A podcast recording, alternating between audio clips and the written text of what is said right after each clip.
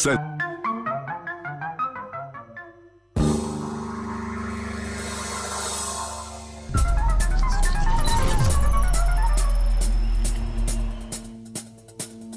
ora in onda Zoom, il drive time in mezzo ai fatti con Antonino Danna.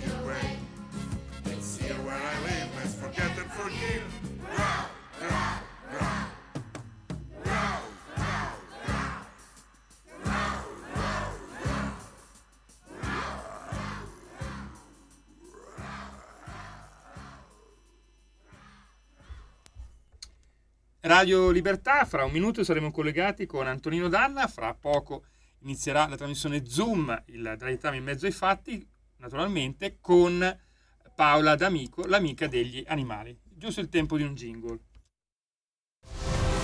C'è un equilibrio tra tutte le cose. Luce e ombra. Bene e male. Non ci saranno più regole. Il popolo si sta sollevando. Se quell'equilibrio viene turbato, l'universo lo corregge. Ogni sabato, ore 16. Ogni domenica, ore 14. Il grande cinema. Movie Time con Vincent. Il mondo ha di nuovo bisogno di te, della tua magia. L'intrattenimento, l'azione, l'avventura. Movie Time, la magia del cinema. Dentro l'ignoto. Quella è la destinazione. Radio Libertà, vi aspettiamo. Direi che siamo alla resa dei conti. L'amica degli animali con Paola D'Amico. Radio Libertà, siamo già collegati con Antonino Danna, lo vedo, l'operazione di riavvio del PC è riuscita perfettamente. Caro Antonino, ben trovato in Zoom. Grazie condottiero mio condottiero, sono contento di rivedervi attraverso la radiovisione, amiche e amici miei, ma non dall'avventura, buonasera. Siete sulle magiche, magiche, magiche onde di Radio Libertà. Questo è Zoom, il drive time in mezzo ai fatti. Io sono Antonino Danna e questa è la puntata di stasera, mercoledì 29 di novembre dell'anno del Signore 2023. Sono le 18.05, cominciamo la nostra trasmissione. Vi ricordo, date il sangue, in ospedale serve sempre. Salverete vite umane, chi salva una vita umana salva il mondo intero. Secondo appello, andate su radiolibertà.net Cliccate su Sostienici e poi abbonati, troverete tutte le modalità per sentire questa radio un po' più vostra, dai semplici 8 euro mensili della Hall of Fame fino ai 40 euro mensili a livello creator che vi permetteranno di essere coautori e co-conduttori di almeno una puntata del vostro show preferito con il vostro conduttore preferito, ma banda alle ciance io voglio salutare, intanto vi ricordo, andate sulla pagina Facebook della radio, troverete anche tutte le informazioni per sostenere i nostri amici del Nagorno-Karabakh o Artsakh, che dir vogliasi. Ma io voglio salutare e dare il benvenuto questa sera, introdotta da un adeguato disco start, Bud Spencer con Grau, Grau, Grau, 1979, sigla di Io sto con gli ippopotami, no, non è non è un, eh, un, eh, un'offesa, anzi è un modo per introdurre la conversazione con sua soavità, l'elegantissima, nonché un, eh, una snellissima, a differenza mia che sono un ippopotamo, Paola D'Amico. Buonasera Paola. Buonasera Antonino, grazie per elegantissimo, in realtà sono già in pigiama. Eh vabbè, eh, quando c'è stile si, è, si ha stile anche in pigiama. Sapete che quando ci si mette in pigiama si dice al cervello la giornata è finita, oggi sono di riposo e quindi poco fa il mio cervello ha detto mm, a che punto siamo? Pigiama, la giornata è finita, rimango attiva anche solo per voi.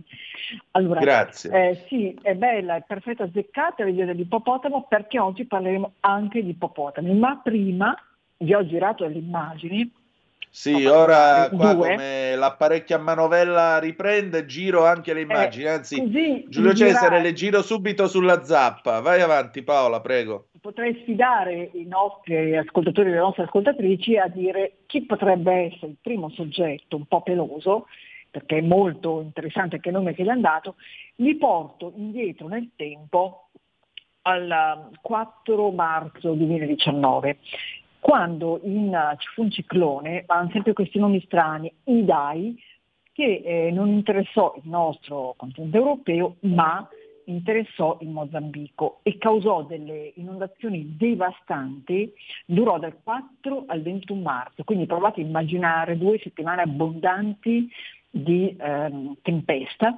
causò inondazioni pazzesche nel Parco Nazionale di Gorongove, Mozambico appunto. All'epoca erano già in corso delle, con gruppi di lavoro di tutto il mondo degli studi interessanti sui mammiferi e tutti gli scienziati, diciamo, gli ecologi nel mondo avevano capito che in questo parco, in questa zona dell'Africa, eh, vivono eh, animali che ancora probabilmente erano sconosciuti e anche piante da scoprire. Quindi c'era la comunità internazionale, era là che studiava. Perché è stato questo un bene nel mare dei cicloni? Perché essendo lì, oltre a, a stressare il concetto, e per questo vi racconto oggi, della necessità di prevedere queste tecnologie, ma mitigare con le nostre azioni gli impatti di questi eventi pazzeschi, perché oggi diciamo sono passati un po' di anni, tutti ci rendiamo conto abbiamo avuto alluvioni che hanno interessato la stessa Italia, come dire, prima l'Emilia, poi la Toscana, e vediamo che cosa questo causa da vicino, dai nostri vicini di casa. Ma questi eventi di cui si è parlato forse un po' meno c'erano già un po' di anni fa e hanno interessato un territorio enorme, sproporzionato e soprattutto sono durati veramente tanto tempo. E hanno cercato di capire, visto che stavano classificando le popolazioni mammiferi presenti in questo parco, di capire cos'era successo proprio quantitativamente e qualitativamente. Cioè hanno capito che è uno studio che è durato due anni ed è ancora in corso, quindi dopo il Covid ancora continua e si sono accorti che, diciamo, forse uno dice è ascoltato, ma non è detto, e i mammiferi più grandi sono riusciti a salvarsi perché sono riusciti a scappare in zone sopraelevate, diciamo. I grandi erbivori e i carnivori hanno risposto a questo ciclone, a questa, è stata pra- praticamente la tempesta più letale mai registrata in Africa, mh? su scale appunto mh, generali, proprio di diversi decenni. Quindi i, i più grossi, i più grandi erbivori carnivori si sono spostati verso l'alto e hanno cambiato la dieta, hanno imparato in pochissimo tempo a nutrirsi in modo diverso da quello che facevano prima. I piccoli invece, i più piccoletti, soprattutto gli erbivori, sono praticamente declinati e i numeri sono importanti perché nei 20 mesi dopo questa alluvione devastante i piccoli, le specie piccole sono diminuite del 30%, che è tantissimo in 20 mesi. I più grossi sono cresciuti invece del 26%. Allora, questo ci deve fare anche riflettere sulla incredibile capacità degli esseri viventi, in questo caso degli animali, di eh, adattarsi. Anche l'essere umano sicuramente si adatta, però eh, siccome noi siamo abituati a condizioni del caldo, ehm, mettiamo diciamo, climatizzatore, il freddo, ci scaldiamo, noi siamo forse meno pronti a queste risposte, invece in questo caso sono stati in grado di salvarsi. Tra l'altro in questo fantastico mondo segreto di Gorongosa, in questo altipiano Mozambico, sono saliti fuori animali interessanti. La prima immagine che vi ho girato è Ciubecca, il pipistrello. Il pipistrello chiamato appunto, sto, utilizzato per questo pipistrello il nome della, di Star Wars, di un personaggio di Star Wars. Cavolo, tutto mi sembrava meno che un pipistrello, Paola. Mi hai, mi hai veramente sorpreso stasera. È meraviglioso, questo, questo è meraviglioso. Anch'io infatti quando l'ho guardato, ho cercato l'immagine, dico non è possibile, però eh, ci rendiamo conto che anche nei allora, mh, Star Wars, voglio dire, ah, quanti anni ha Star Wars? Quanti anni ha compiuto questa saga? Tantissimi. Eh, 46, perché il primo film eh, è del 77. Sì. ancora non era comparso, diciamo, non era noto. Quindi mm. è sorprendente come la fantasia degli esseri umani riproponga, porti, diciamo, eh, abbracci il mondo animale, anche quello non ancora conosciuto. Quindi tra questi animali che eh, sono sotto osservazione e lo studio si è amplificato perché, eh, diciamo, perché perché c'era questo studio internazionale? Perché in questo paese era stato devastato prima che dal, dal ciclone da un conflitto da 17 anni di guerra civile. Anche queste storie che un po' tendiamo a dimenticare, nuove forse non ne parliamo abbastanza. Cioè dal, 75, dal 1975, parliamo del secolo scorso, al 1992, praticamente sono 17 anni di guerra civile che hanno mh, devastato la popolazione di esseri umani, ma hanno anche praticamente ehm, impattato sul parco che ha perso il 95% delle popolazioni di grandi mammiferi. Quindi quando c'è una guerra disastrosa, noi vediamo un aspetto e dimentichiamo che anche quell'altra parte del mondo, diciamo degli animali eh, che sono comunque esseri umani, esseri viventi senzienti, non, sono sempre esseri viventi, umani, ma senzienti, eh, vengono falcidiati e non sono assolutamente neanche, sono vittime, colpevoli. Quindi mm. dopo il 95 cacciati i guerriglieri che, perché uccidevano tutto quello che era commestibile ovviamente, no? e con la ripresa della salvaguardia di questo parco la fauna piano piano ha recuperato. Poi è arrivata la botta del, del, del ciclone e ancora sta cercando di sopravvivere. È però molto interessante perché di fatto, oltre a questi animali molto strani, particolari che loro hanno, in questo caso Ciubecca, il pipistrello, perché è molto somigliante al personaggio di Star Wars, ci sono le formiche che praticamente non, non, sono in grado di camminare su una superficie piana, come normalmente vediamo, no? vediamo le formiche che camminano dappertutto, quelle camminano soltanto ehm, con queste piccolissime gambette in verticale nelle spaccature dell'albero. E, e, poi per esempio c'è anche un altro animale, anche quello ve l'ho girato, eh, scusate perché una, era un video, quindi ho potuto fare una foto da un video, è il coleottero bombardiere Carapterus carapterus, che cosa fa? Che lui si difende con delle esplosioni di sostanze chimiche assolutamente nocive che mette dall'addome. E questo anche un altro animale meraviglioso, pensate a Pinocchio, no? versione Disney di Pinocchio, che burattino si salva, il geppetto salva insieme a se stesso anche geppetto, provocando un falò. che facciano uscire praticamente il cetaceo. Il coleottero bombardiere fa qualcosa di simile, quindi quando viene ingoiato dai rospi che se lo mangiano, perché è un cibo preferenziale per loro, lui si esplode, fa causa questa esplosione e loro vomitano, buttano fuori. È una bomba tossica, in questo coleottero praticamente mischia ehm, due sostanze chimiche che conservano la parte posteriore dell'addome, sono il perossido di idrogeno e l'idrochinone, produce un liquido tossico che arriva a 100 gradi di temperatura, esplode da lì dietro con un botto enorme e con questo spray bollente praticamente allontana i predatori o viene vomitato. E questo anche questo secondo me una cosa incredibile che realizza, si realizza, realizza la natura e che ci fa veramente farci pensare.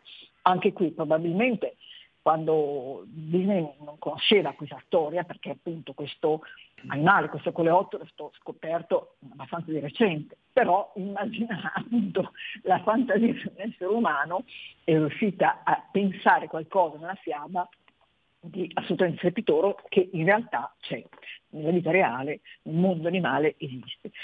Questo è veramente molto bello. Tra l'altro questa, anche un altro insetto, praticamente la cavalletta schiuma, eh, contiene dei contenuti molto tossici, dei composti molto tossici che possono uccidere qualsiasi predatore così scemo stupido da mangiarselo. Ecco, eh, io penso che questa sia una storia bellissima di questo parco e dobbiamo riuscire um, ad alzare la nostra attenzione su un mondo che va al di là del nostro perché sono delle scoperte strepitose. Invece sull'ippopotamo, eh, perché mi è venuto in mente? È venuto in mente perché anche qui ci sono gli studi praticamente, e sono uscite adesso le notizie, sulla battaglia che la Colombia sta facendo per riportare, per, per liberarsi degli ippopotami, perché eh, il narcotrafficante praticamente, ben noto, eh, cosa fece Pablo Escobar negli anni Ottanta, siccome era in vena di, di follia, insomma, con molti eh, di questi ricastri che, criminali, eh, non si era fatto la casa d'oro, ma aveva deciso di importare animali strani. Si era fatto un suo parco divertimenti, un suo zoo personale e aveva importato dall'Africa quattro esemplari di ippopotamo. Il problema è che gli ippopotami nel suo zoo sono cresciuti. Quando l'impero, diciamo, suo, la sua azienda, la sua, si chiamava Accenda Napoles, e il suo zoo privato è diventato poi un'attrazione turistica no? nella fase successiva di Escobar, però nel frattempo, eh, mentre gli animali, altri animali erano stati tenuti a bada, questi qui no, gli ippopotami se ne erano scappati e sono scappati e hanno invaso, tra l'altro sono animali molto pesanti, cioè 3 tonnellate di, di roba, e sono anche eh. molto aggressivi. Quindi mh, mm, nel mondo pare che ci siano diverse, diversi centinaia di morti ogni anno nelle zone appunto in Africa dove, di dove sono originali.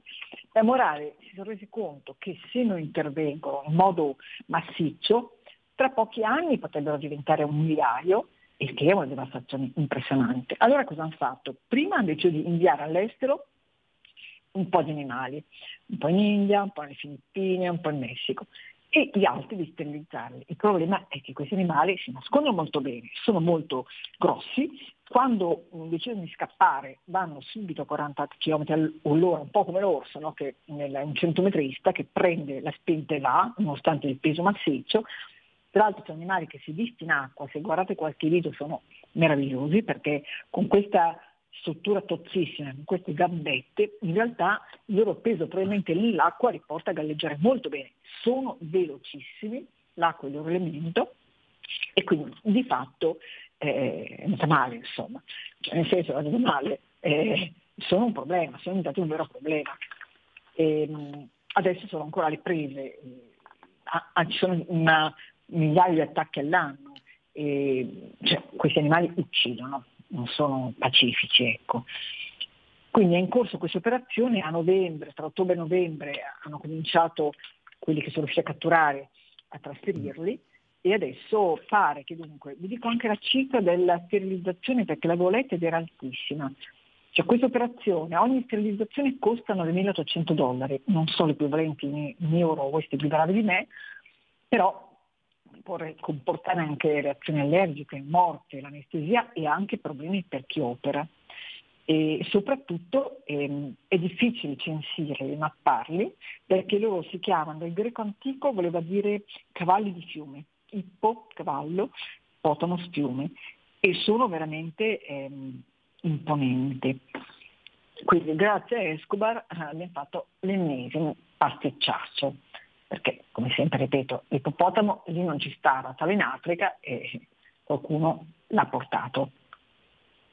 Siamo sempre lì, c'è poco da fare. Comunque sì, molti di noi associano l'immagine del, dell'ippopotamo a un animale in fondo pacioso e diciamolo pure un po' cazzone, ma questo per, eh, per merito o per colpa, scegliete un po' voi il lato, di un famoso carosello degli anni 60-70 che negli anni 80 era diventato una pubblicità e io stesso ho fatto a tempo a vederla questa famosa pubblicità. E il problema è che appunto l'ippopotamo non ha affatto un carattere amichevole e giocoso. ecco. Ma per niente, ma per niente.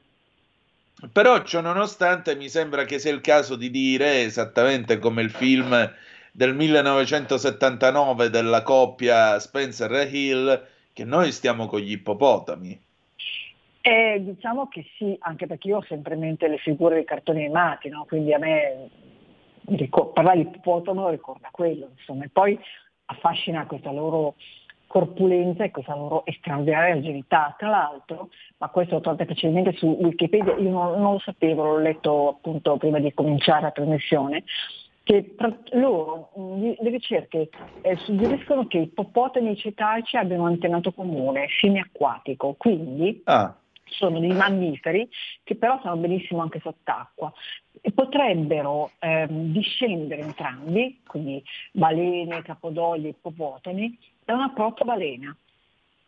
Niente Questo meno. È ulteriormente interessante perché la, la, balena era un mammifero appunto uscito nello sviluppo, eh, nella sua crescita dal mare, arrivato in terra e poi in un momento drammatico dei cambiamenti è tornato al mare, però è rimasto un mammifero, quindi eh, no? delfini. Ecco, lui è un mammifero che deriva probabilmente da questo stesso parente, una protobalena, e quindi ha qualcosa che lo avvicina ai cetacei. E, e comunque insomma è proprio bello. E erano animali della Valle del Nilo, erano considerati animali importanti, una sorta di simbolo della fecondità.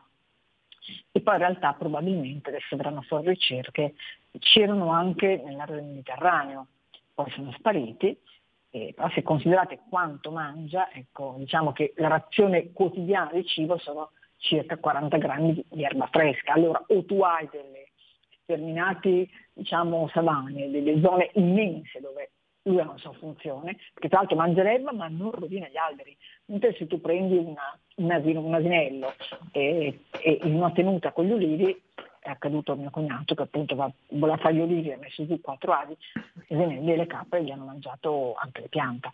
Così non accade, l'ippopotamo rispetta la pianta, mangia l'erba e basta. Tra l'altro questi escrementi aiuta anche il terreno diciamo, a rigenerarsi e, e quindi questo è quanto. Incredibile, veramente, incredibile. Ma insomma, eh, diciamo così, il futuro anche per lo sviluppo, diciamo, di una coscienza, di una coscienza ecologista è in Africa, insomma, il segreto è tutto lì? Eh sì, torniamo sempre lì. Paola, senti, ho visto ieri il tuo Buone Notizie, il dorso che eh, appunto tu cooperi a eh, realizzare per il Corriere della Sera. Ci dai una buona notizia anche da buone notizie? Da quello del prossimo numero? Quello che è uscito anche, se vuoi. No, sul prossimo numero posso dirvi che il 5, no, il 5 dicembre è la giornata mondiale del volontariato e ehm, proprio adesso ho preso un pezzettino che sui ragazzi del Touring Club, ragazzi, ragazze, uomini, donne, giovani, anziani, hanno, avranno un premio molto importante martedì prossimo, proprio una giornata mondiale, un premio europeo, perché quell'iniziativa che loro fanno da 18 anni, hanno cominciato a Milano tra l'altro, adesso in tutta Italia, cioè tengono musei e luoghi d'arte aperti in orari in cui il personale non potrebbe garantire l'apertura, eh, gli japonesi iniziano ad avere diciamo, un riconoscimento europeo insieme ad altre 29 realtà europee, quindi tanti competitor, ehm, perché eh, si sono, sono diventati motori di un senso civico veramente enorme. Ci sono queste persone, un esempio è il, l'antiquario mh, Levi, quello che c'è, mh, che custodisce l'antico anfiteatro romano a Milano, ma ci sono tantissimi esempi in tutta Italia, anche il Museo del Quirinale, ehm, è stato il Presidente Mattarella a chiedere loro il tempio aperto, praticamente luoghi di cultura, eh, anche di vicinato, che eh, stando alle regole, anche gli orari che il personale può garantire, cioè, non è che possiamo pagare dipendenti per tenere aperto 24 ore al giorno, luoghi, chiese, musei, sarebbero non accessibili a tutti. E loro invece, grazie a queste 150.000 ore l'anno di volontariato, riescono a tenere aperti. E ad oggi, grazie a queste persone, ci sono stati 21 milioni di eh, visitatori in più posti quasi spesso sconosciuti proprio perché arrivati ed erano chiusi. Quindi tutti quelli che possono dedicare qualche ora a questo tipo di volontariato secondo me sono veramente bene meriti perché ci permettono di passare di fianco al luogo e dice ma vorrei vedere questo posto ma è sempre chiuso. No, grazie a loro la rete dei luoghi aperti si è allargata tantissimo. Certo, e questo è molto interessante. Paolo, allora ci ritroviamo martedì prossimo, eh, mercoledì prossimo, va bene? Assolutamente, va bene, grazie mille e buona giornata a tutti e a tutte. Grazie a te e un abbraccio. Allora, noi adesso 346 642 7756 se volete dire la vostra, intanto vi do degli aggiornamenti e andiamo a dare un'occhiata. Mm, intanto cominciamo dall'Italia. In Italia abbiamo alcune notizie. Uh, Giulia Cecchettini, i genitori, i genitori di Turetta rinunciano al colloquio in carcere. Filippo a Giulia, stai con me, non con le tue amiche. Uh, andiamo avanti. Il Papa all'udienza generale, ancora non sto bene, annullato tra l'altro il viaggio a Doha su richiesta dei medici. Maltempo, arriva il freddo polare al nord, forti nevicate sulle Alpi, possibili nubifragi tra Liguria di Levante ed Alta Toscana. Ci trasferiamo poi alla guerra tra Israele e Hamas.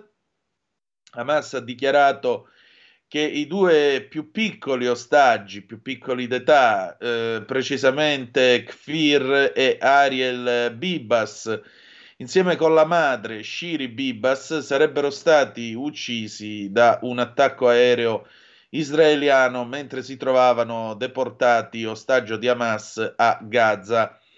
La famiglia Bibas, incluso il marito di Shiri, appunto Yarden, era stata presa in ostaggio il 7 di ottobre con l'attacco a sorpresa di Hamas contro Israele. Israele ha anche dichiarato di aver ricevuto, dice la BBC, di aver ricevuto una lista degli ostaggi che dovrebbero essere rilasciati quest'oggi e in cambio sapete che il rapporto è eh, tre palestinesi liberi per un israeliano libero, quindi ci sarà un altro gruppo di prigionieri palestinesi che saranno liberati in cambio.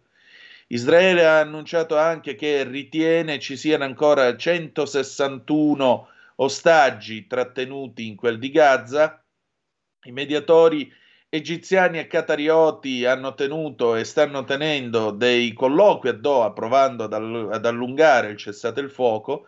Nel frattempo l'esercito israeliano informa di aver ucciso due mh, alti ufficiali del terrore in un raid nel campo, rifugi- nel campo profughi di Jenin nella West Bank L'autorità palestinese dice anche che due ragazzi sono stati ammazzati a pistolettate dalle forze israeliane nel corso del raid a Jenin.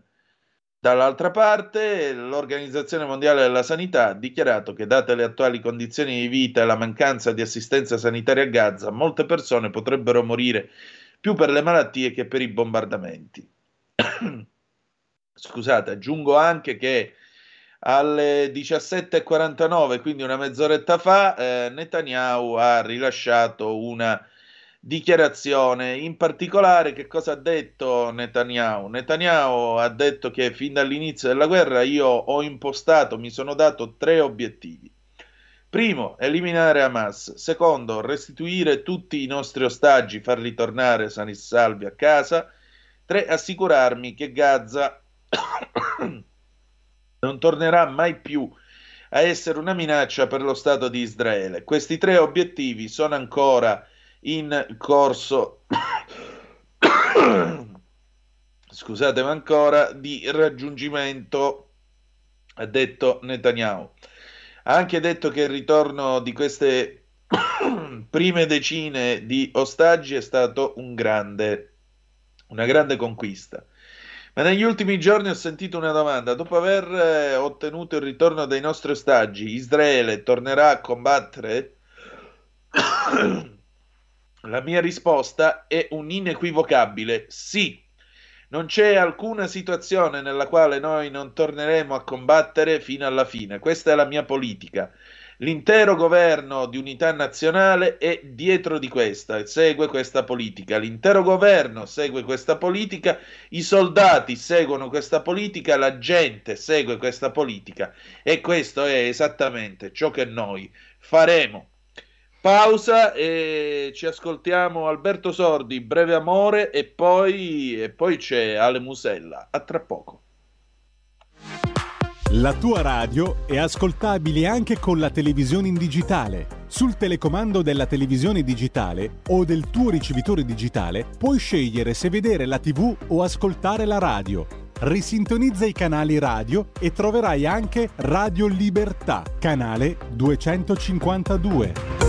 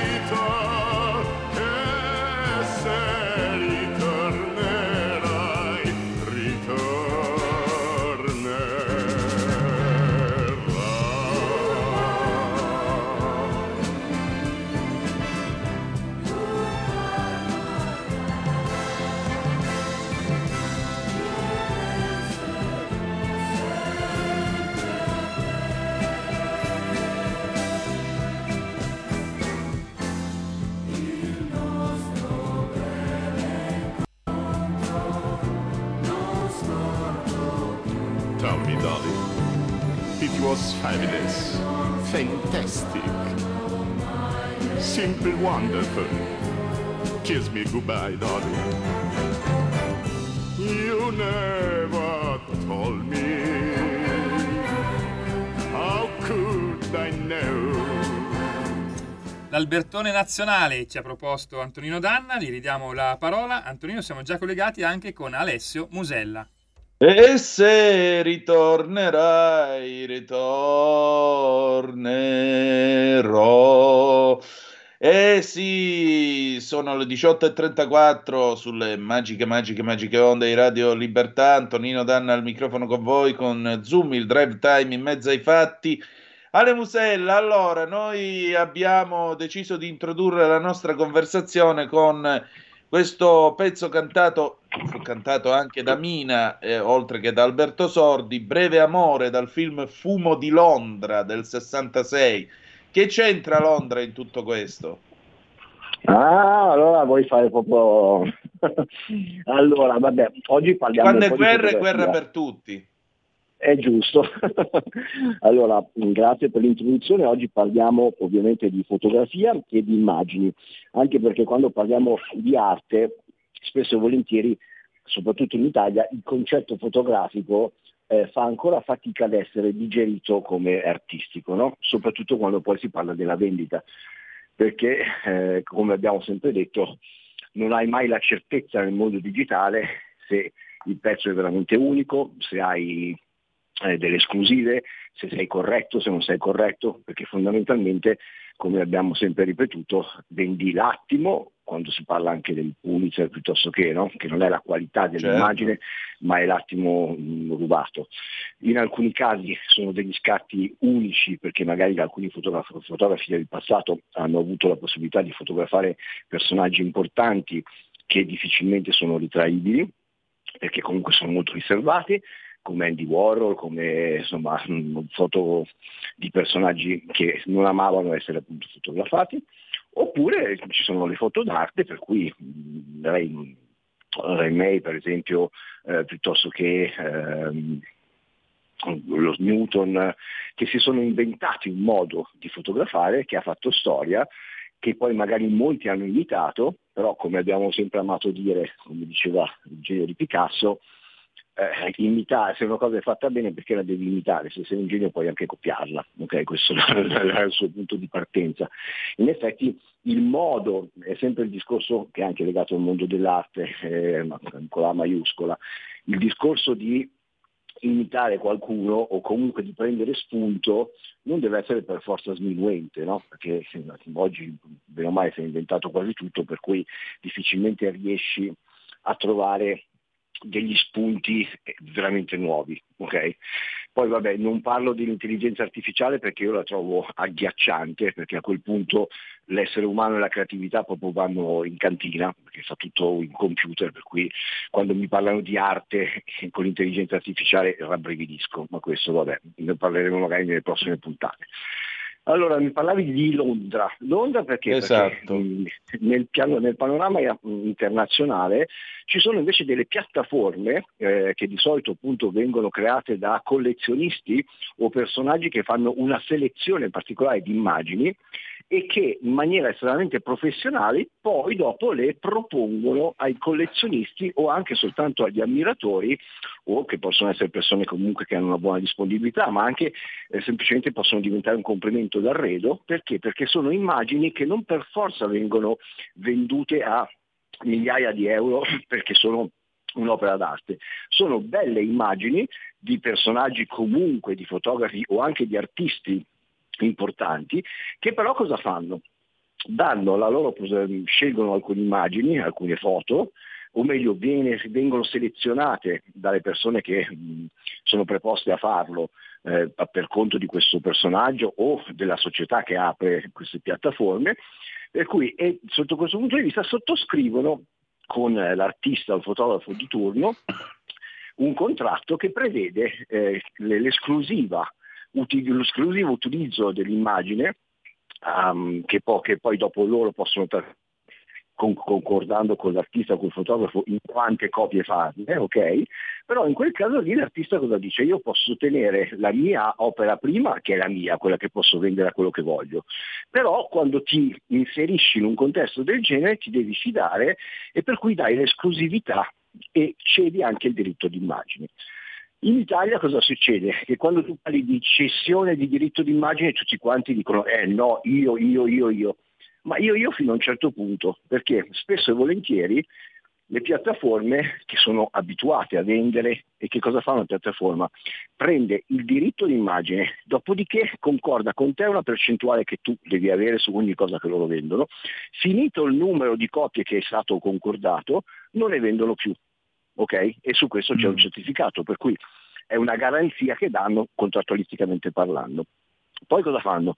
Si occupano loro della stampa fine art, della incorniciatura, eh, della spedizione, di tutto, ok? E questo cosa succede? Agevola moltissimo gli artisti o anche i fotografi, perché un conto è dire sì, faccio io la litografia, faccio io eh, la stampa fine art e poi e poi e poi. Sì, e poi e poi e poi intanto bisogna vedere se hai un mercato di riferimento al quale dialog- col quale sai dialogare, uno. Due, se hai tempo e soldi per incorniciarle e per stamparle in una certa maniera, perché ricordati che comunque costa questo, e poi se riesci a occuparti dello sdoganamento, della dogana, della, della, della spedizione, per cui fondamentalmente quando si entra in un circuito del genere una persona dovrebbe essere estremamente contenta di cedere il diritto d'immagine di un'immagine, di un'opera che se è un'opera d'arte comunque dovrebbe fare lui o litografia o serigrafia, per cui dovrebbe entrare in un circuito di un certo tipo. Se è una fotografia invece è proprio una questione di ok, cosa facciamo? Te la vuoi tenere a casa e la vedete tu, tua sorella, tuo nonno? Oppure la facciamo entrare in un mercato internazionale dove ovviamente guadagni meno del fatto che tu potessi venderla direttamente, però hai delle garanzie di qualità e su tutta la, su tutta la, la filiera che arriva poi ad arrivare al collezionista che compra. Ok?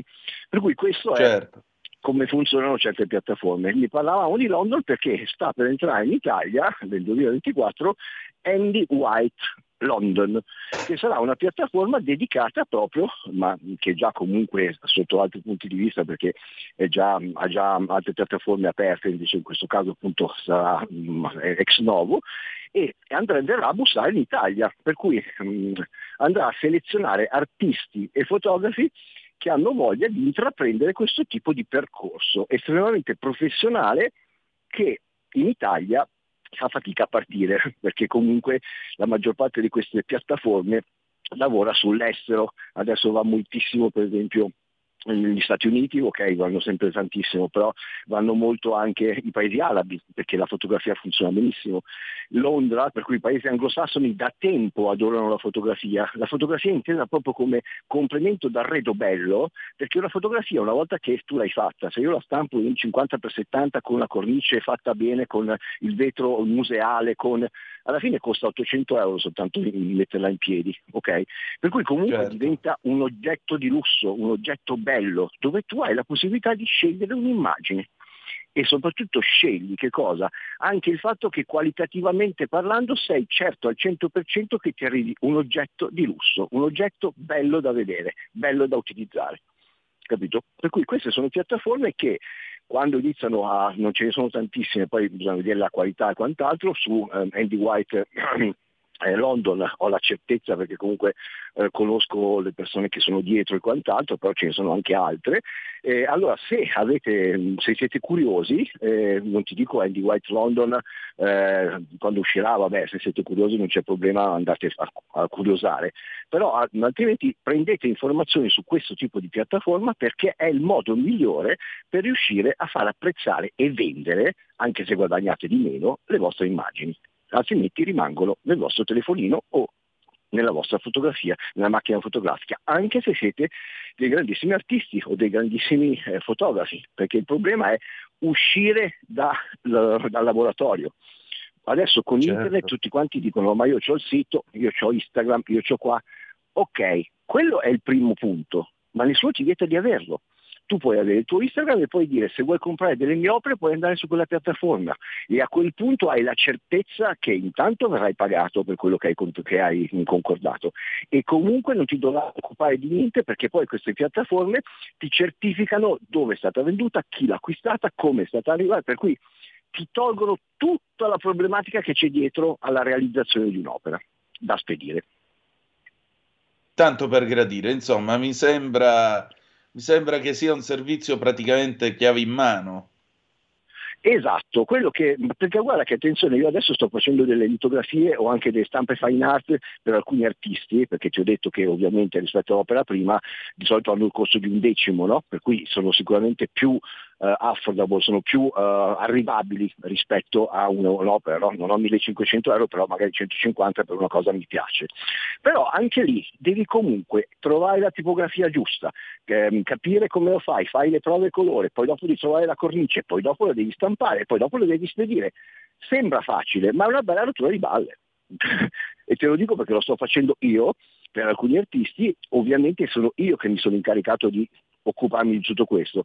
Siccome tu sai che io sono un editore, scrivo e faccio anche altre cose, eh, voglio dire, è veramente impegnativo e parla uno che comunque è del settore. Ma nonostante questo, tempo va via e la certezza della qualità ce l'ho soltanto dopo che ho fatto diversi controlli, mentre invece queste persone, queste piattaforme sono tranquille perché chi è preposto a fare questa cosa qui lo fa di professione, per cui è molto più semplice. Esattamente. Senti, uno dei possibili sviluppi in questo paese, soprattutto che impatto può avere questa piattaforma su un paese nel quale ancora abbiamo visto tutto quel bailamme di gallerie, galleristi, esperti e gente che va ai vernissage senza capirne niente. allora, qui fortunatamente quando parliamo di questo tipo di settore eh, non è in concorrenza con la galleria d'arte, eh, perché comunque non è, non, non, è, non, toglie nulla, perché in galleria tu trovi il pezzo privo, il pezzo unico, capito? Per cui quando trovi il pezzo unico eh, ha un prezzo sicuramente diverso e non vai a prendere le serie. Per cui invece in questo caso tu hai la, la, la certezza e la tranquillità di, eh, di, dare un servizio e con, comunque di avere anche un prezzo che è decisamente diverso da quello che invece propongono le gallerie. Il che non vuol dire che è uno sminuire le gallerie, perché il prezzo unico costerà sempre tanto, se è in galleria. È, un, è una cosa diversa, ok? Però se tu vuoi eh, invece che comprai il poster, perché ci sono un sacco di poster, però dopo vetro museale lo fai incorniciare, alla fine ti costa quasi di più, invece così hai la certezza della certificazione di un oggetto che comunque avrà un valore, per cui andrà anche quello a crescere di valore, per cui non è in contrapposizione delle, delle gallerie. Certo che oggi dove le gallerie spesso sono Uh, no, spesso no, però alcune gallerie, alcuni galleristi sono, uh, sono uh, un pochino um, improvvisati e purtroppo giorno dopo giorno me ne accorgo sempre di più. Eh, cosa accade?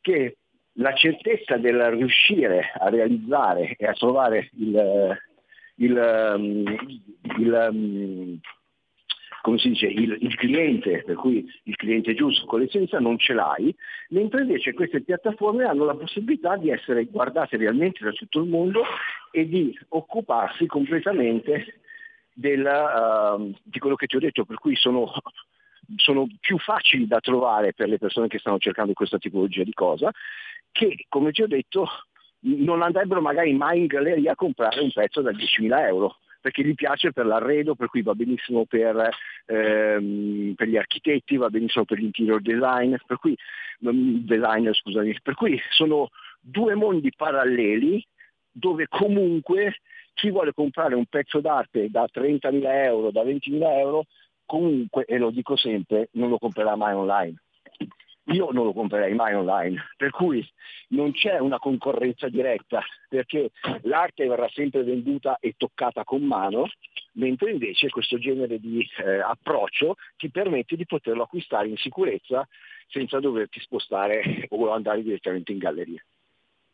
Certo, certamente. Senti, per il resto ora è tempo di bilanci, visto e considerato che il 29 novembre Domani sarà, saremo a un passo da, dall'ultimo mese dell'anno, le feste, Natale. Come è andato questo 2023 per l'arte secondo te? Allora, l'arte è sempre un pochino a rilento, ok? Nonostante ci siano le battiture, cioè chi, chi batte ehm, all'asta di 50 milioni piuttosto che per cui quelle sono, eh, sono situazioni dove ci piace pensare che l'arte sia in buona salute.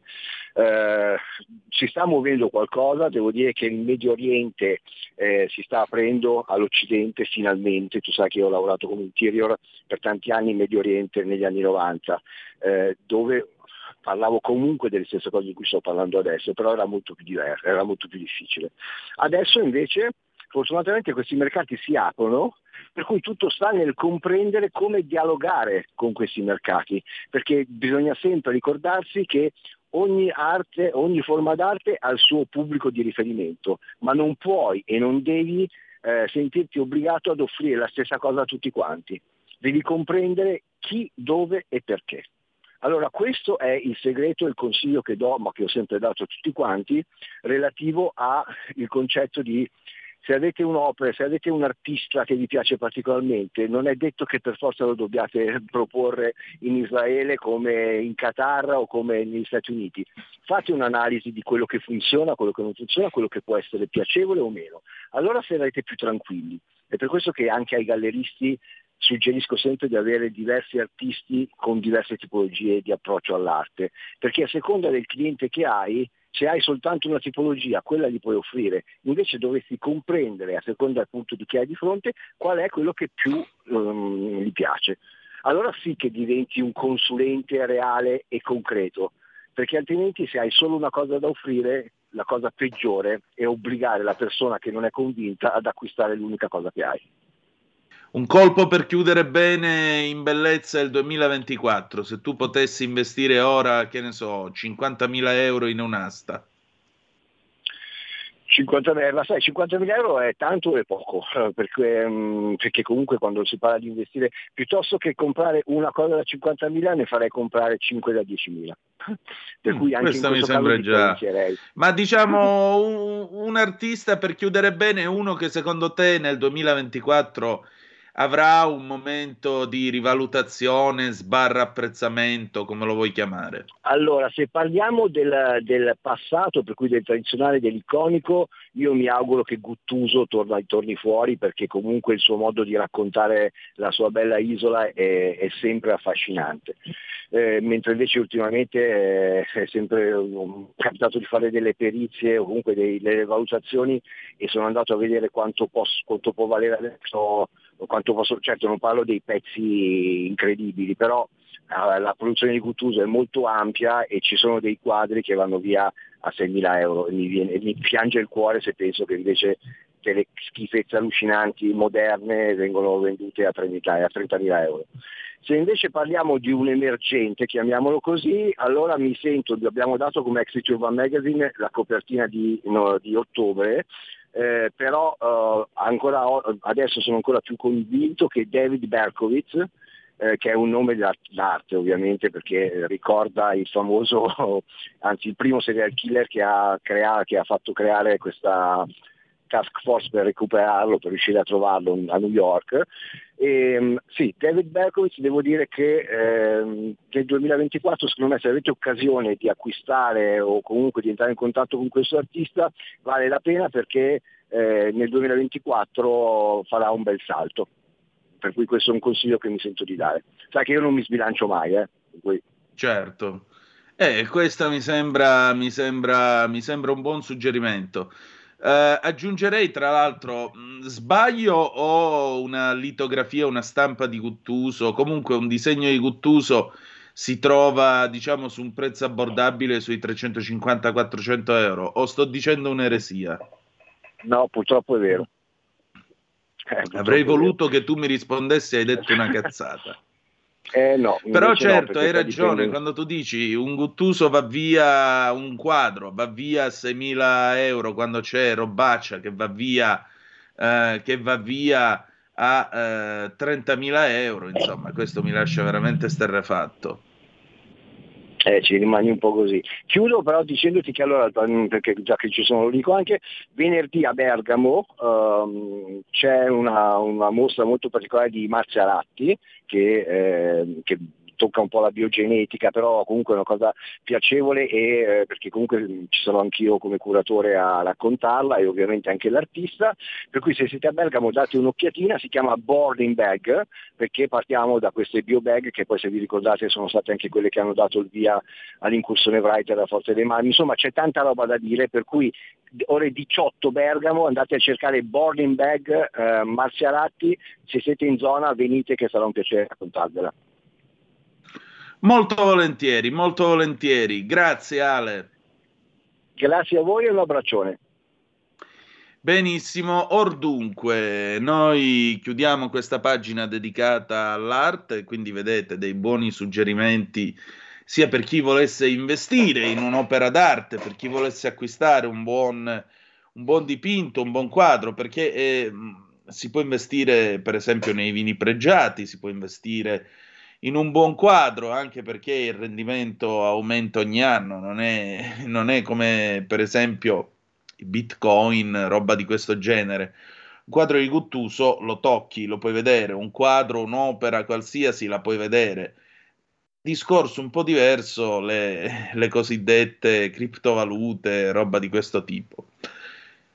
Se volete, avete anche, riascoltando peraltro in podcast questa trasmissione, avrete la possibilità di ascoltare suggerimenti anche per mostre da andare a visitare. Questo è un paese nel quale molto spesso non, eh, non ci rendiamo conto di quanto il bello sia attorno a noi. C'è così tanto bello, c'è questa overdose di bello così gigantesca, così magnifica che noi molto spesso la diamo per scontata. E quindi io sono grato ad Ale Musella che eh, ci permette in fondo di avere una cartina al tornasole, avere diciamo così un itinerario per quanto riguarda l'arte. Avremo modo di ritrovarlo nelle prossime puntate. Oh, a questo punto noi siamo arrivati alla fine di questa seconda parte di Zoom e adesso faremo una pausa, avremo Gap Band You Dropped a Bomb on Me 1982 ma in particolare stasera a sorpresa, credo sia la prima volta che succede nella storia di questo programma, per motivi d'orario, Aria Fritta va in onda all'interno di Zoom. Quindi ora mandiamo in onda questo pezzo del 1982, prima una pausa, poi il pezzo e poi ci facciamo quattro risate con aria fritta, ma anche un po' di riflessione su Vaticano, fatti nostri e varie umanità. E dopodiché, tra l'altro, avete sentito stamattina Giulio Cainarca nella rassegna stampa, eh, l'ultimo numero in edicola di Panorama, francamente io sono rimasto esterrefatto, esterrefatto, ma se volete poi alle 19.30 apriamo un momento i telefoni e ne parliamo un pochettino assieme se avete voglia. Mi sto riferendo all'inchiesta di Panorama, inchiesta di Panorama che dice in pratica che soldi dati dalla Chiesa Cattolica sono stati erogati dalla Chiesa Cattolica all'ONG mediterranea di Casarin mm, che ha raccolto, leggevo nel pezzo di eh, Panorama ha raccolto qualcosa come 422 o 430 mh, mm, eh, clandestini migranti quest'anno, in pratica per i soldi che sono stati spesi il recupero di un singolo migrante assomma circa 4.250 euro, mm, euro più, euro meno. Ora vado a recuperare anche Panorama e vi dico con più precisione. E questo francamente dà molto, dà molto da pensare. Pausa, eh, you, Gap Band, You Dropped a Bomb on Me, mi hai buttato una bomba addosso, 1982 e poi aria fritta. A tra un po'. Ehi tu, non trovi più il segnale di Radio Libertà sulla tua radio DAB? Non disperarti, risintonizza. Sì, ma come? È facile, tasto menu, poi scegli il tasto corrispondente alla ricerca automatica dei canali, attendi qualche minuto e tutte le stazioni DAB della tua zona saranno disponibili. Da oggi la tua radio È ascoltabile anche con la televisione in digitale. Sul telecomando della televisione digitale o del tuo ricevitore digitale puoi scegliere se vedere la TV o ascoltare la radio. Risintonizza i canali radio e troverai anche Radio Libertà, canale 252. la tua radio.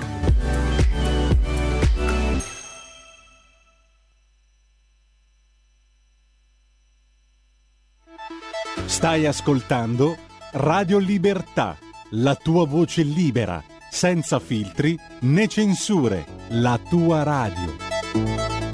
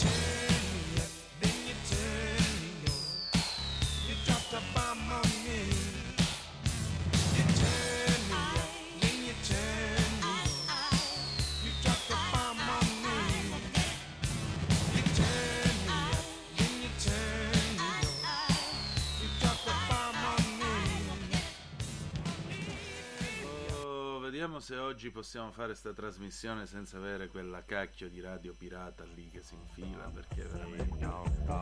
Macelleria Matteniti Salvatore, l'unica macelleria che vi offre la veranduia di Spilica. Incontro dell'Acquaria, numero 59 a Vibo Valencia. Telefono 0963 56 48 72 96 114. E non dimenticate, chi compra il giovedì paga meno prezzo. Vabbè, fate che volete. Va ora in onda Aria fritta, Vaticano, fatti nostri e varia umanità con Antonino Danna.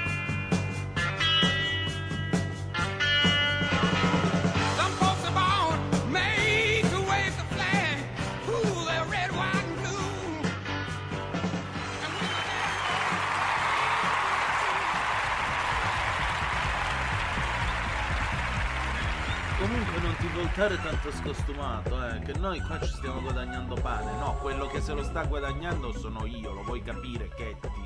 Non potete entrare nel mio programma, tra l'altro su una radio che non è mia. Cioè, voi venite qui nella mia radio, a Radio Libertà, e vi fate Radio Vibo Super Stereo Sound 2000. Lo volete capire che non è cosa? E vabbè, ma noi veniamo per darti una mano. Sì, ho capito, ma non... Vai col Macheda del giorno. A me piace Macheda. Ecco sì, allora vattene tu, dai, per favore. Vattene, vattene. Scostumato. Eh, vattene. Oh. L'analisi del DNA ha accertato che tutti gli esseri umani non africani hanno un po' di Neanderthal, soprattutto quando sono in coda in tangenziale. Vi abbiamo letto il Macheda del giorno.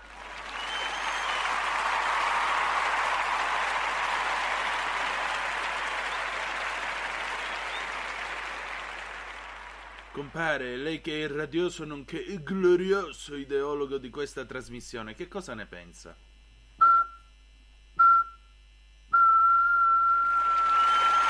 E niente, il compare è sempre il migliore.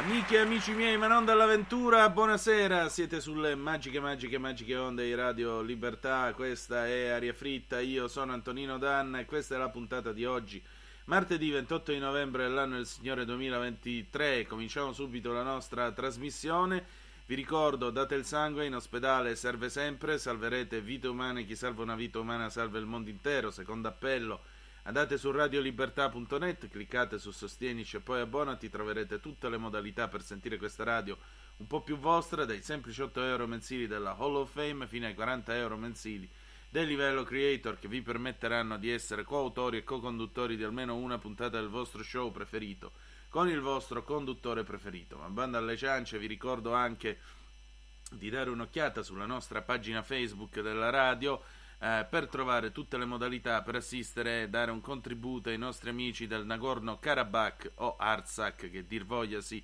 la povera enclave armena che è stata spodestata e cacciata via dagli azeri. Ma adesso cominciamo la nostra trasmissione e si balla con un pezzo del 2002, i Subsonica, nuova ossessione, andiamo.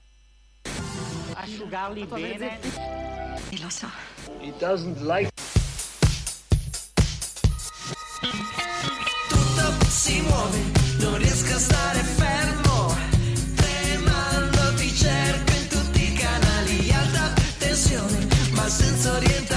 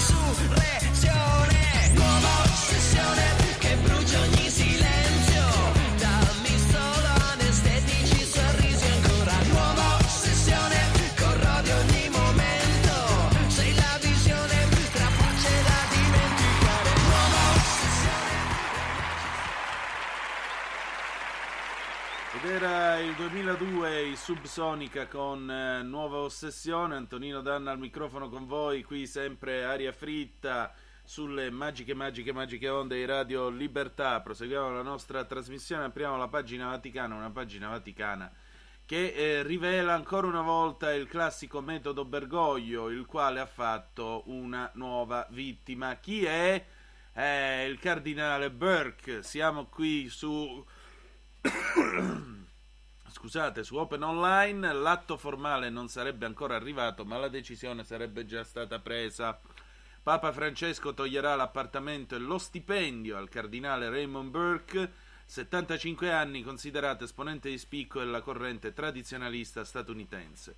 Nel corso della riunione con i capi di Castero della Curia Romana, il pontefice l'avrebbe definito un mio nemico, anticipando la sua decisione. Non ancora confermata, ma, come scrive la nuova bussola quotidiana, l'ufficialità potrebbe arrivare nei prossimi giorni. Nel dicembre 2013, nove mesi dopo l'elezione al soglio pontificio, Papa Francesco l'aveva rimosso da membro della congregazione dei vescovi, preferendogli il cardinale Donald Verl, e a gennaio di quest'anno Repubblica lo indicava tra gli esponenti della fronda statunitense, uno dei porporati uno dei porporati a esprimere posizioni più tradizionaliste rispetto alla linea del pontefice.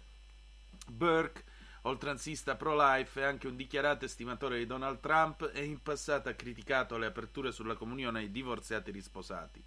Burke ha sempre respinto l'etichetta di nemico del pontefice, ma non sembrerebbe aver convinto Francesco. Che non ci fosse grande simpatia, scrive ancora Open, è stato chiaro anche nel settembre 2021, quando Francesco disse anche nel collegio cardinalizio ci sono alcuni negazionisti, e uno di questi, poveretto, è ricoverato col virus, riferendosi proprio al cardinale statunitense. Ora la resa dei conti sarebbe arrivata all'ultimo atto, con la decisione di togliergli l'appartamento di Roma e lo stipendio. Il metodo Bergoglio è molto semplice. Si prende uno che ti sta sul cavolo, lo eh, metti a bagnomaria e nel metterlo a bagnomaria poi dopo un po' lo vari quando ormai di lui non se ne ricorda, non se ne ricorda più nessuno. Infatti chi si ricorda il cardinale Raymond Burke che fu tra l'altro tra gli autori eh, dei Dubbia che vennero sottoposti svariate volte al pontefice. Diciamoci la verità, un papa che arriva a definire un cardinale, quindi un suo confratello come mio nemico, io lo trovo veramente clamoroso. Oltre a questo, sa tanto di medioevo, sa tanto di peronismo, sa tanto di decisioni. In Vaticano queste cose non si sono mai fatte così. Si facevano con tutt'altro stile, gli davi un incarico che non valeva niente, lo pensionavi, lo rispedivi in America, potevi fare tante altre cose. Invece no, una pubblica manifestazione di inimicizia, la definizione è un mio nemico. Come si fa a definire eh, un eh, confratello tuo nemico? Come si fa? Allora, questa vulgata del Papa innovatore, questa vulgata del Papa che ce l'ha con i tradizionalisti e qua là, a me sembra una vera e propria dichiarazione di guerra visto anche quello che lui ha fatto nei confronti del rituale rati- latino, c'era chi lo frequentava ancora. Gente che peraltro mh, in qualche modo si era anche allontanata dal mondo lefebbriano, un mondo nel quale non mancano personaggi quantomeno con delle idee di cattolicesimo che sono un pochettino discutibili o quantomeno lasciano perplessi. E invece, e invece, e invece, e invece si fa una dichiarazione pubblica di inimicizia. Boh, io questo non lo trovo né papale, né amichevole, né evangelico, ma con questo papato d'altronde è stato completamente desacralizzata la figura del pontefice, ahimè.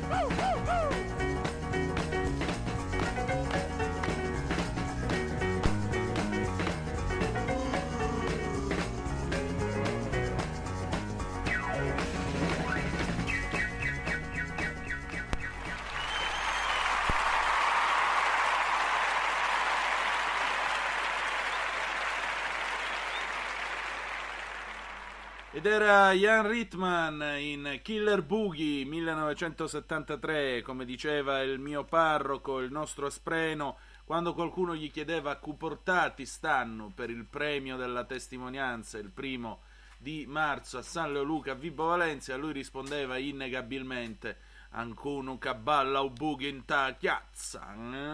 Eh, vedremo chi balla il boogie woogie nella piazza, signore e signori, anche il prossimo primo marzo. Siete sempre sulle magiche, magiche, magiche onde di Radio Libertà. Questa è sempre Aria fritta, Antonino Danna al microfono con voi. Apriamo la nostra pagina sui reali di Inghilterra, come sempre. A quanto pare un nuovo libro riferisce di una solenne incazzatura del futuro Carlo III. Ebbene sì, Re Carlo ha definito Harry a fool, un cretino, dopo che appunto quel documentario assurdo su Netflix è servito a Harry per, eh, diciamo così, sciacquarsi la bocca pubblicamente in merito alla sua famiglia. Un nuovo libro che è stato spifferato al Sun on Sunday, quindi il supplemento domenicale del Sun, rivela come il monarca avrebbe risposto alla decisione di Harry di divulgare i dettagli delle liti familiari come parte di un accordo da 100 milioni di dollari con la piattaforma di streaming. L'autore Omid Scobie, che eh, si sa essere stato vicino eh, al duca e alla duchessa di Sussex, scrive nel nuovo libro Endgame eh, a palazzo le, eh, si tenevano la testa tra le mani e stavano crescendo i mal di testa. Lo show, mh, lo show fece incazzare chiunque. Eh, soprattutto il, eh, il, re è andato da non volere che nessuno parlasse eh, di questo con, eh, e comunque che nessuno parlasse di suo figlio fino a criticarlo apertamente come that fool, quel cretino. Inoltre pare che Kate e William eh, abbiano ritenuto l'episodio di South Park nel quale si prendono in giro Meghan e Harry come divertente. Eh, South Park infatti aveva preso in giro Harry e Meghan con un episodio inter- intitolato The Worldwide Privacy Tour nel mese di febbraio. Non fate incazzare il re che non è una bella cosa, ve lo dico io.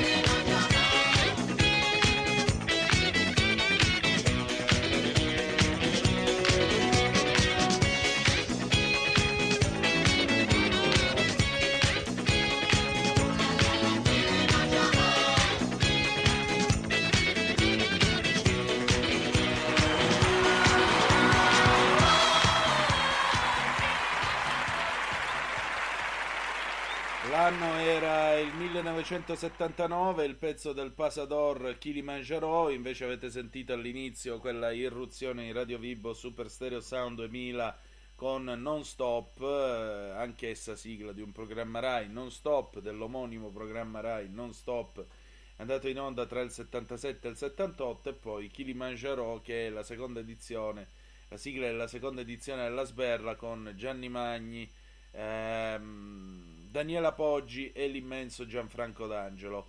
Or dunque siete sempre sulle magiche, magiche, magiche onde di Radio Libertà e sempre aria fritta, Antonino Danna al microfono con voi, ma adesso è giunto il momento, il premio banana.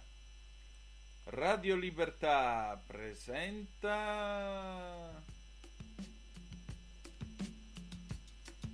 il premio banana, premio dedicato alla notizia più babbea di tutta la settimana.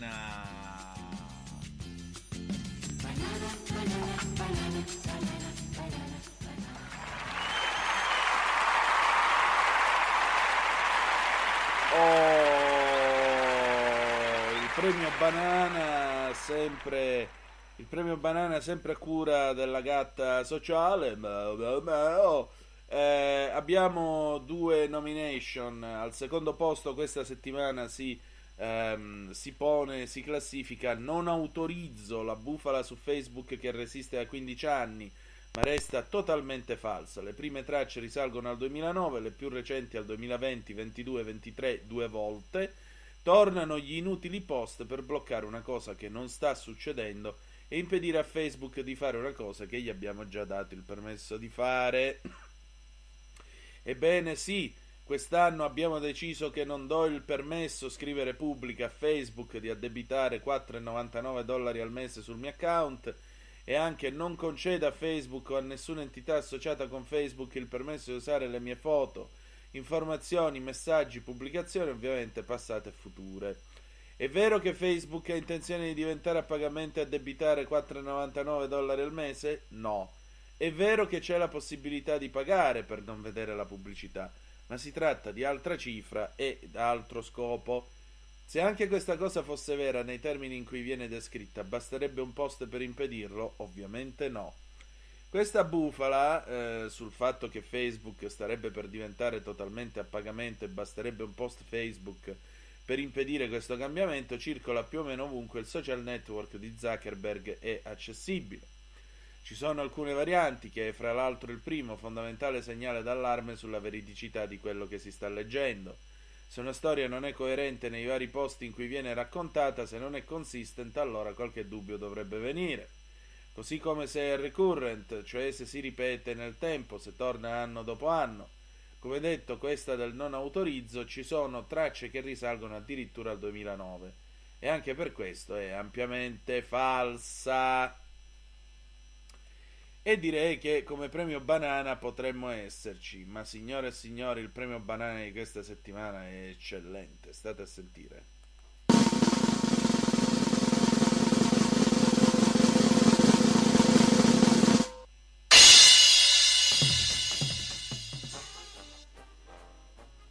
Gioca con noi la imbecille che per farsi la piastra sul treno ha fatto scattare il sistema antincendio e il treno si è bloccato.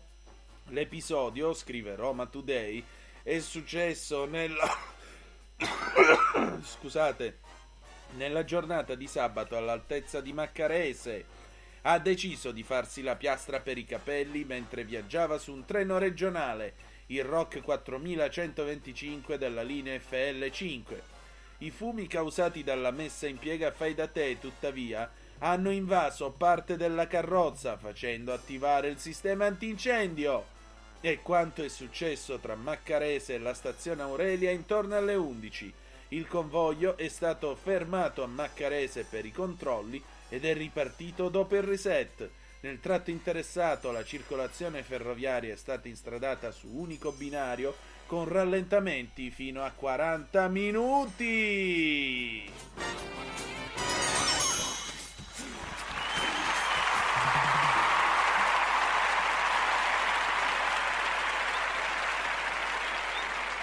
È un premio banana ampiamente meritato anche questa settimana, che dire di più, noi siamo arrivati alla fine della nostra trasmissione, vi voglio ri- ringraziare come ogni martedì, saluto anche chi ci ascolta in replica la domenica alle 20.30 e nel salutarvi vi do appuntamento alla prossima settimana, pensate sarà il 5 di dicembre se non sbaglio e naturalmente insomma quest'anno sarà quasi finito, vi rendete conto che siamo quasi nel 2024, come vola il tempo quando si è in bella compagnia, bella gente, sì per la precisione ci ritroviamo il 5 di dicembre.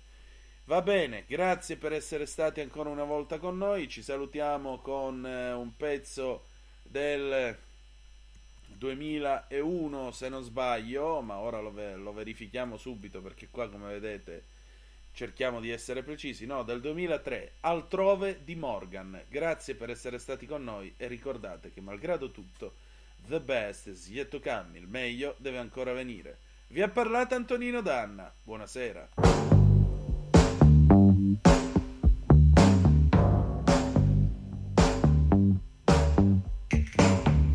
Però, cosa vuol dire però? Mi sveglio col piede sinistro,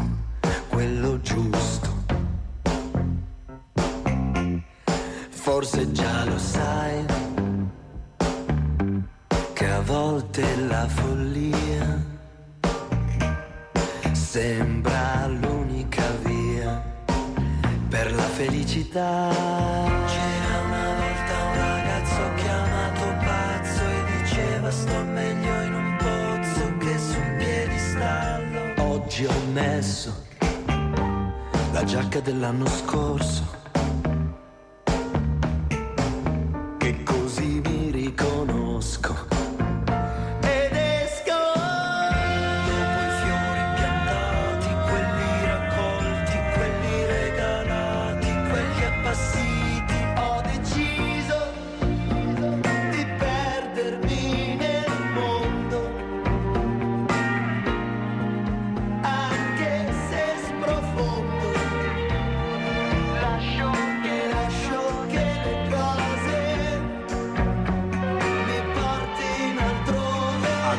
Ascoltato Aria Fritta.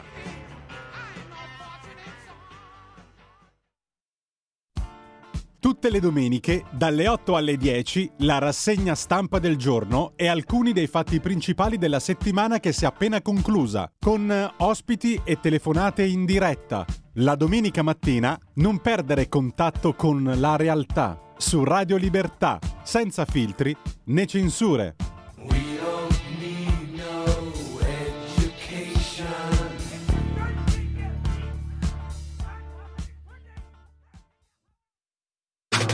Stai ascoltando Radio Libertà. la tua voce libera, senza filtri né censura. La tua radio.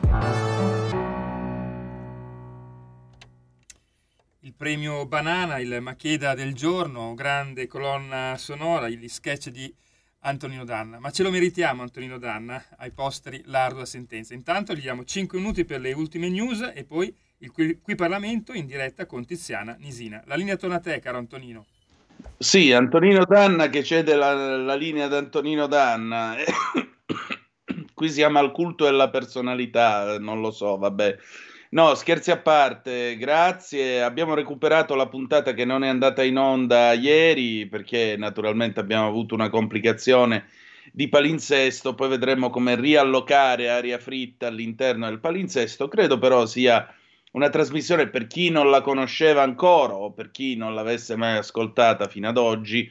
eh, credo sia stato un suggerimento, un invito all'ascolto, spero interessante. Sì, Aria Fritta è un po' questo divertissement settimanale dove tra serie e faceto si cerca di dire anche delle cose, delle cose serie pure in questo caso, mm, a riprova dell'estrema libertà che c'è in questa radio.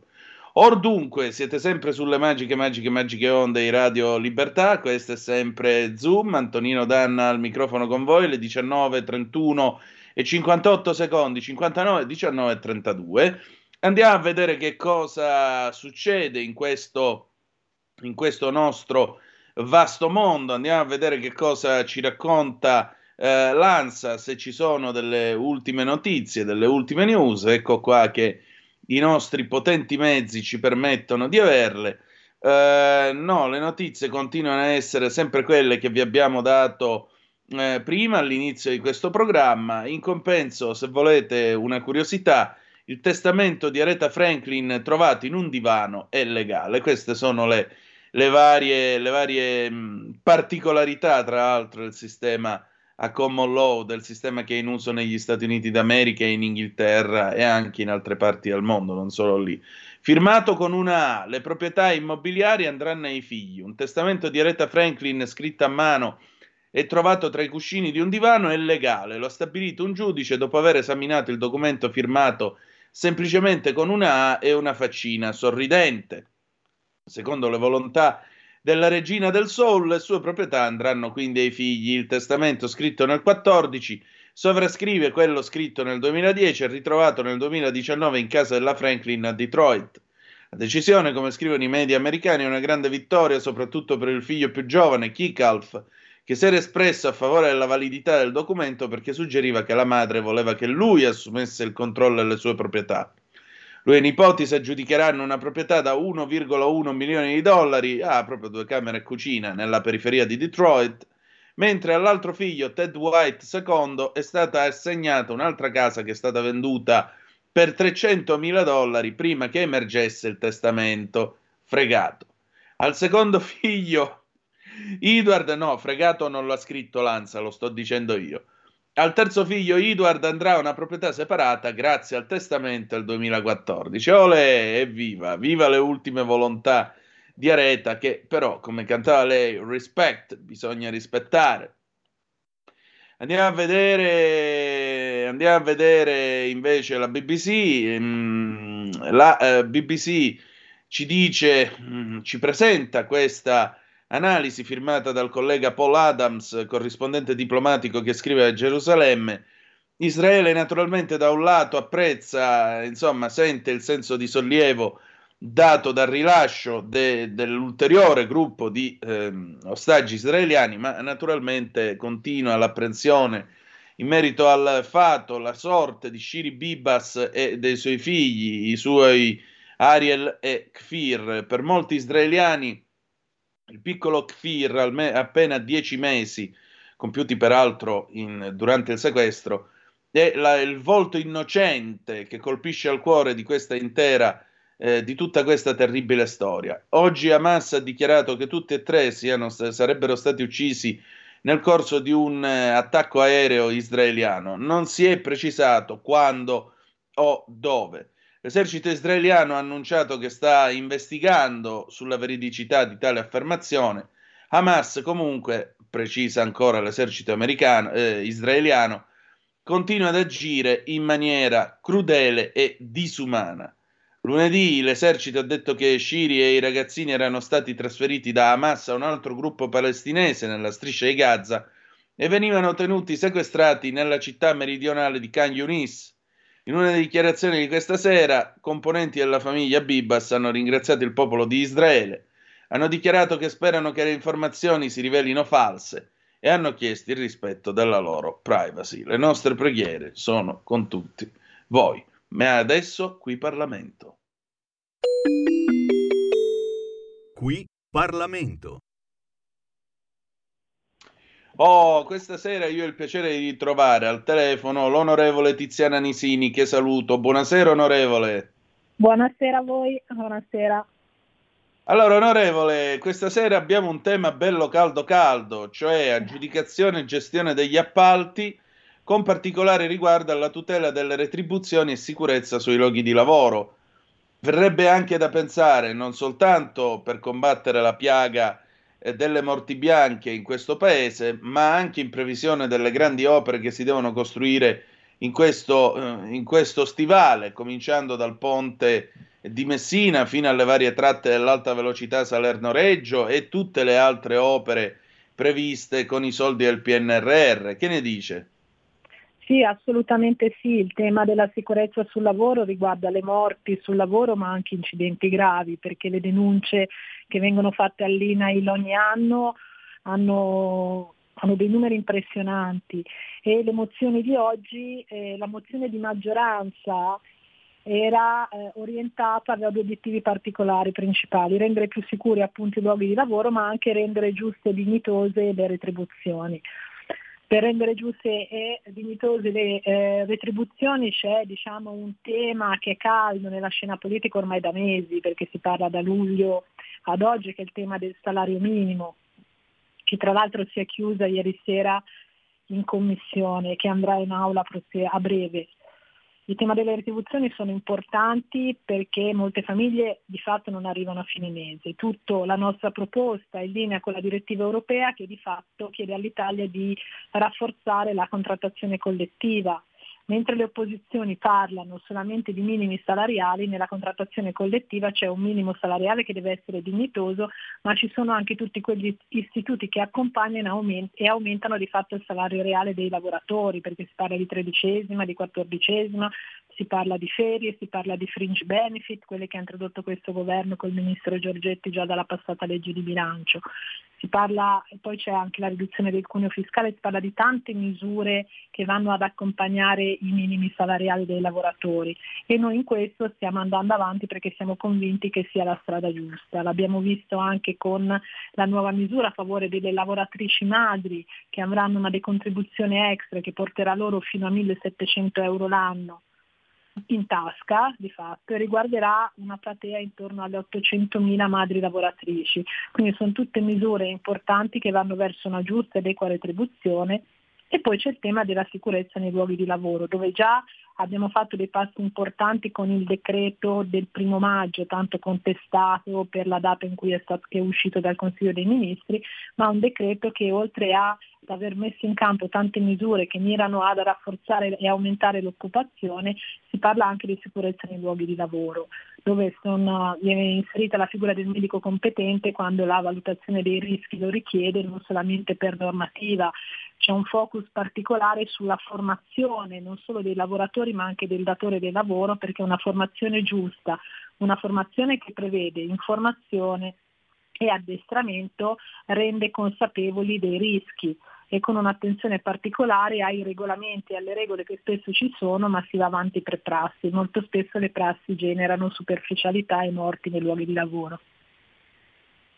Onorevole, senta, in questa trasmissione noi in passato abbiamo avuto per esempio gli esperti della Fondazione Consulenti del Lavoro, i quali hanno precisato chiaramente, lasciamo stare il concetto di eh, salario minimo garantito per legge e potenziamo invece, puntiamo sempre di più sulla contrattazione collettiva perché quella è la vera garanzia di dignità di paga e dignità di salario per i lavoratori, che è quello che lei ha appena detto, peraltro, e che state facendo con questo provvedimento. Allora me la leva una curiosità, ma perché dall'opposizione si continua invece a parlare di salario minimo garantito? Cioè è uno slogan comodo, che vantaggi ha?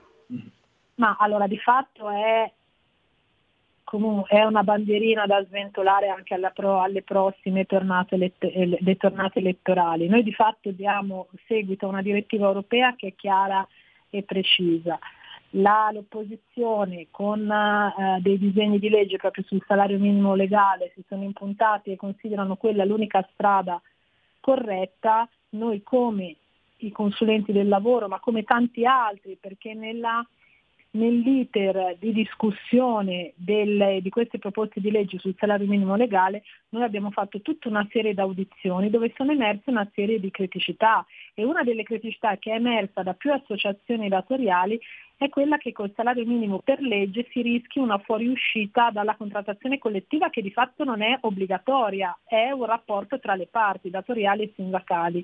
E quindi nel caso in cui l'imprenditore spendesse di meno per assurdo col salario minimo legale, uscirebbe dalla contrattazione a danno proprio degli stessi lavoratori che avrebbero molti meno tutele e molti meno benefit. E questa è una delle tante criticità che sono emerse. E il salario minimo legale non sconfigge il lavoro nero, perché chi lavora in nero lo fa con la contrattazione, lo fa con eh, il salario minimo legale.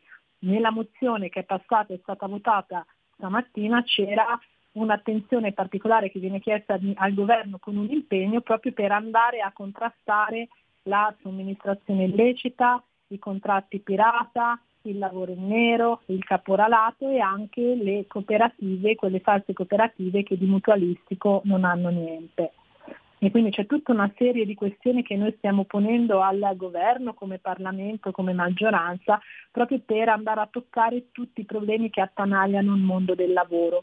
Ma abbiamo una visione completamente diversa rispetto alle opposizioni, ma guarda, mi rivolgo in particolar modo al Movimento 5 Stelle. Passata legislatura il Movimento 5 Stelle nel governo Conti bis ehm, fa votare, votano tutti un emendamento ehm, contro che blocca di fatto la somministrazione, i contratti in somministrazione a tempo indeterminato, quindi lavoratori che hanno un contratto a tempo indeterminato e mettendo a rischio 120.000 posti di lavoro perché loro considerano un tempo indeterminato in somministrazione precariato.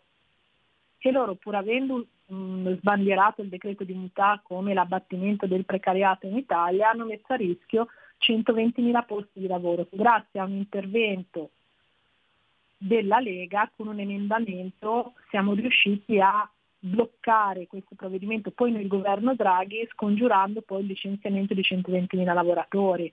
Quindi non si capisce cosa intendano loro per precariato, non si capisce cosa intendano loro per dignità delle retribuzioni, perché siano contro una contrattazione collettiva nazionale e siano a favore solo di un salario minimo legale. Sembra più una bandierina politica che altro.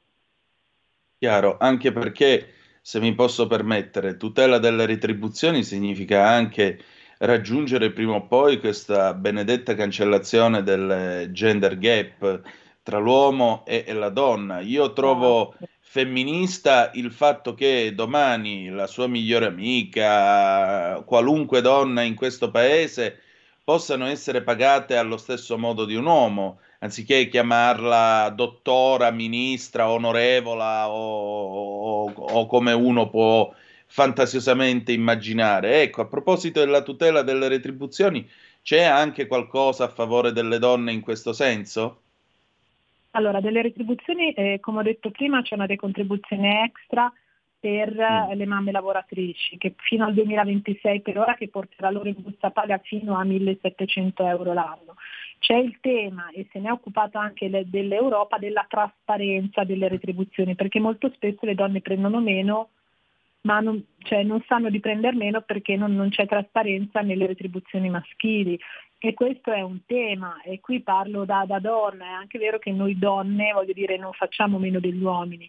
E era stato fatto anche uno studio che nelle posizioni apicali l'azienda funzionava meglio con le donne però io non faccio distinzioni tra uomo e donna perché la, la differenza la fa la persona, uomo o donna che sia, e quindi è incomprensibile questo, questa differenza di retribuzione tra uomo e donna.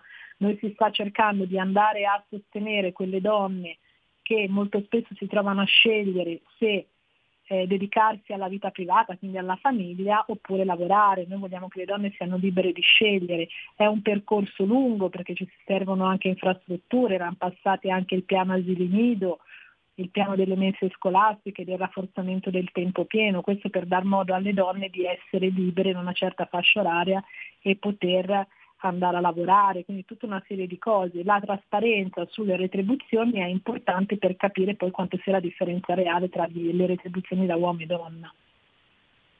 Meglio non si poteva dire, onorevole, io la ringrazio del suo tempo e al piacere di Grazie riaverla presto tra noi. Grazie davvero. Piacere mio.